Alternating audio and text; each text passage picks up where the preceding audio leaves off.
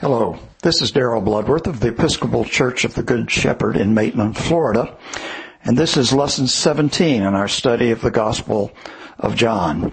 We begin with verses 1 through 4 of chapter 16. I've said these things to you to keep you from stumbling. They will put you out of the synagogues. Indeed, an hour is coming when those who kill you will think that by doing so they are offering worship to God. And they will do this because they have not known the Father or me. But I have said these things to you so that when their hour comes, you may remember that I told you about them. As Jesus and the disciples approach Gethsemane, Jesus continues his warnings of what lies ahead for the disciples after his departure. He tells them that all the warnings he has given them are to keep them from stumbling. Remember, their view of the future had been that Jesus will lead the renewal of Israel, becoming its king, kicking out the Romans and restoring Israel to its former glory. He knows that their future will be quite different from that. And when their expectations are not met, they may stumble and fall away. That has already happened to Judas Iscariot. He tells them they will be banned from the synagogue, which is a ban from all of Jewish life and community, just as he has already been banned. Furthermore, a time will soon come when it is viewed as service to God to kill followers of Jesus. That prophecy was soon fulfilled when Saul of Tarsus and others arrested and put to death some of the early leaders in the Christian church. It took Jesus confronting Paul on the road to Damascus to turn Saul, soon known as Paul, from his murderous ways. In one of the saddest statements Jesus ever made, he says that all this will occur because those who will be persecuting them know neither Jesus nor the Father. This is an especially difficult time for the disciples as well as for Jesus who is facing the cross. Jesus knows their expectations are undergoing a life-changing revision and he wants them to know what lies ahead so they won't fall away when the wave of opposition rises up against them. By telling them explicitly what they will face, they will be prepared to deal with the opposition and persecution. Let's continue now with verses 5 through 11. I did not say these things to you from the beginning because I was with you. But now I am going to him who sent me. Yet none of you ask me, where are you going? But because I have said these things to you, sorrow has filled your hearts. Nevertheless, I tell you that the truth, I tell you the truth. It is to your advantage that I go away. For if I do not go away, the advocate will not come to you. But if I go, I will send him to you. And when he comes, he will prove the world wrong about sin and righteousness and judgment. About sin because they do not believe in me. About righteousness because I am going to the Father and you will see me no longer. About judgment because the ruler of this world has been condemned. So Jesus re- realizes how difficult it is for the disciples to hear what he's now telling them. He explains he did not reveal all these details to them from the beginning because he was with them and the revelations would have to come more gradually. They could only absorb so much and he was there in person to continue uh, to teach them. But now he is leaving them and he acknowledges the grief they are experiencing. Yet he says it is their benefit that he is leaving because if he doesn't leave, the helper, the Holy Spirit will not come to them. Whereas Jesus was in the flesh and could only be at a single place at any time, the Spirit would be in them and all, and in all believers wherever they go. Jesus also outlines for them what the work of the Holy Spirit will be. Essentially, the Holy Spirit will bring to fruition what Jesus has already begun. The Spirit will define three of the most basic notions of spirituality and show the world that it is wrong in its understanding of all three. The world is wrong about sin because it understood sin to be breaking the rules of the law. Jesus says the real definition of sin is refusing to believe in Him. Before Jesus came, the opposite of sin was adherence to the law. Now the opposite of sin is faith in Jesus. With regard to righteousness, the world is wrong because it condemned Jesus. His righteousness will be demonstrated by his return to the Father from whence he came. Before Jesus came, righteousness was based on human performance, strict obedience to the law. Now righteousness is the result of a right relationship with the Father, which can only come through Jesus. Finally, the world is wrong about judgment because Jesus' sacrificial death on the cross will result in the condemnation of the prince of this world, Satan. Remember, the Jewish leaders would soon condemn Jesus to the cross, thinking they are serving God by condemning him, when in fact his death was the atonement for sin, which actually removed those who believe in him from condemnation and judgment. Convincing the world of the correct understanding about sin, righteousness, and judgment will be the work of the Spirit when He comes. And He has fulfilled that task magnificently. Jesus was tried and convicted by the Roman government as a criminal after being tried and convicted by the Jewish government as being a blaspheming heretic who had a demon from Satan. That was the charge against him. He was given the punishment that only the worst of criminals was given, crucifixion. Yet soon thereafter, a significant part of the world put their trust for all eternity in this crucified Jewish criminal. It was the work of the Holy Spirit to convince the world of who Jesus really is, based upon his resurrection from the dead and his ascension to the Father. When you consider what is really and truly miraculous, this has to head the list. Let's continue on now with verses 12 through 15. I still have many things to say to you, but you cannot bear them now. When the Spirit of truth comes, He will guide you into all the truth. For He will not speak on His own, but will speak whatever He hears, and He will declare to you the things that are to come. He will glorify me because he will take what is mine and declare it to you. All that the Father has is mine. For this reason I said that he will take what is mine and declare it to you. So Jesus tells them he has much more to say to them, but they just couldn't bear any more at this time. He promises them that the Spirit of truth will lead them into all the truth he has for them. The word for bringing the truth of God to humans is revelation. In fact, all of scripture from the beginning of Genesis to the revelation of John has been an ongoing revelation of God to mankind. And God's revelation did not end with the book of Revelation. It continues to this day. It has been a progressive process that has come gradually at times and at other times, such as at Jesus' crucifixion and resurrection, quite suddenly.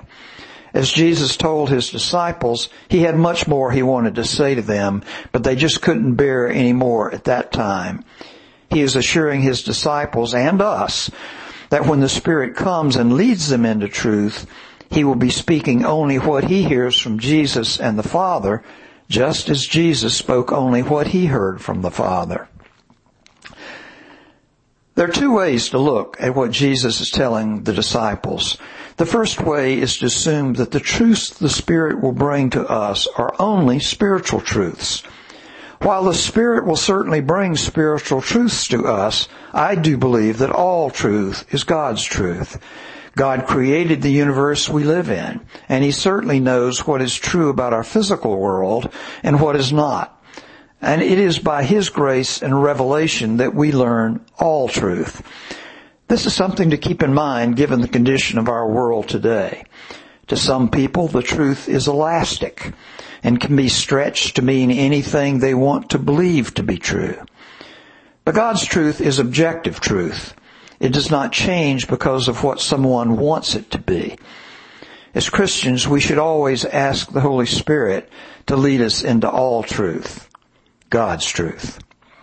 We continue now with verses 16 through 24. A little while and you will no longer see me, and again a little while and you will see me. Then some of his disciples said to one another, what does he mean by saying to us a little while and you will no longer see me, and again a little while and you will see me? And because I am going to the Father, They said, what does he mean by this, a little while? We do not know what he's talking about. Jesus knew that they wanted to ask him, so he said to them, are you discussing among yourselves what I meant when I said a little while and you will no longer see me and again a little while and you will see me? Very truly I tell you, you will weep and mourn, but the world will rejoice. You will have pain, but your pain will turn into joy. When a woman is in labor, she has pain because her hour has come. But when her child is born, she no longer remembers the anguish because of the joy of having brought a human being into the world. So you have pain now, but I will see you again, and your hearts will rejoice, and no one will take your joy from you. On that day you will ask nothing of me. Very truly I tell you, if you ask anything of the Father in my name, he will give it to you. Until now you have not asked for anything in my name. Ask and you will receive so that your joy may be made complete. Jesus continues to prepare the disciples for what lies ahead. In a little while you will no longer see me. Again a little while and you will see me. The disciples are totally mystified by this. But by now they are finally ready to admit they don't know what Jesus is talking about. That's something they haven't always been willing to admit in the past. But now they are finally ready to admit it. Jesus, sensing that they want to discuss what he is talking about, takes the initiative and asks them if they are discussing among themselves what he is talking about. He then paints a picture of what will happen over the next few days. They will weep and mourn while the world, and this think of the Jewish leadership, will rejoice over the fact Jesus is dead. But their pain will turn to joy while the Jewish leadership will learn that their problems with Jesus are just beginning. Jesus uses the analogy of a woman giving birth to compare the swing in emotions they will experience over the next few days. Many of you know far better than I about the pain of childbirth but also about the joy of the newborn child. He tells them they will see him again and no one will take from them their joy of seeing him again. He also lets them know that when that day comes, they will have a new relationship with the Father. When that day comes, they can ask anything of the Father in Jesus' name and they will receive. They can ask anything of the Father while abiding in Jesus because if they abide in Him, anything they ask for will be in accord with His will and the Father will grant it. This too will be part of their joy. In short, Jesus is telling them of the new age to come. The Jews had anticipated a change from the present age, which was bad, to the age of the Lord, which would be good. The Messiah would usher in the new age, which they understood to be an age in which God would restore the kingdom to Israel, and they would be free from their tormentors, primarily the Romans, and others who would resist God. The disciples would have held this view as well, but they are now sensing the age to come is going to be different than they had anticipated. Jesus is now telling them they will have a new and different relationship with the Father because they accept Jesus and in this new relationship, their joy will be made complete. We continue on now with verses 25 through 33. I've said these things to you in figures of speech. The hour is coming when I will no longer speak to you in figures, but will tell you plainly of the Father. On that day you will ask in my name. I do not say to you that I will ask the Father on your behalf, for the Father himself loves you, because you have loved me and have believed that I came from God. I came from the Father and have come into the world. Again, I am leaving the world and going to the Father. His disciples said, yes, now you are speaking plainly, not in any figure of speech.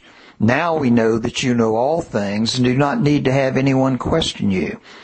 By this we believe that you came from God. Jesus answered them, Do you now believe?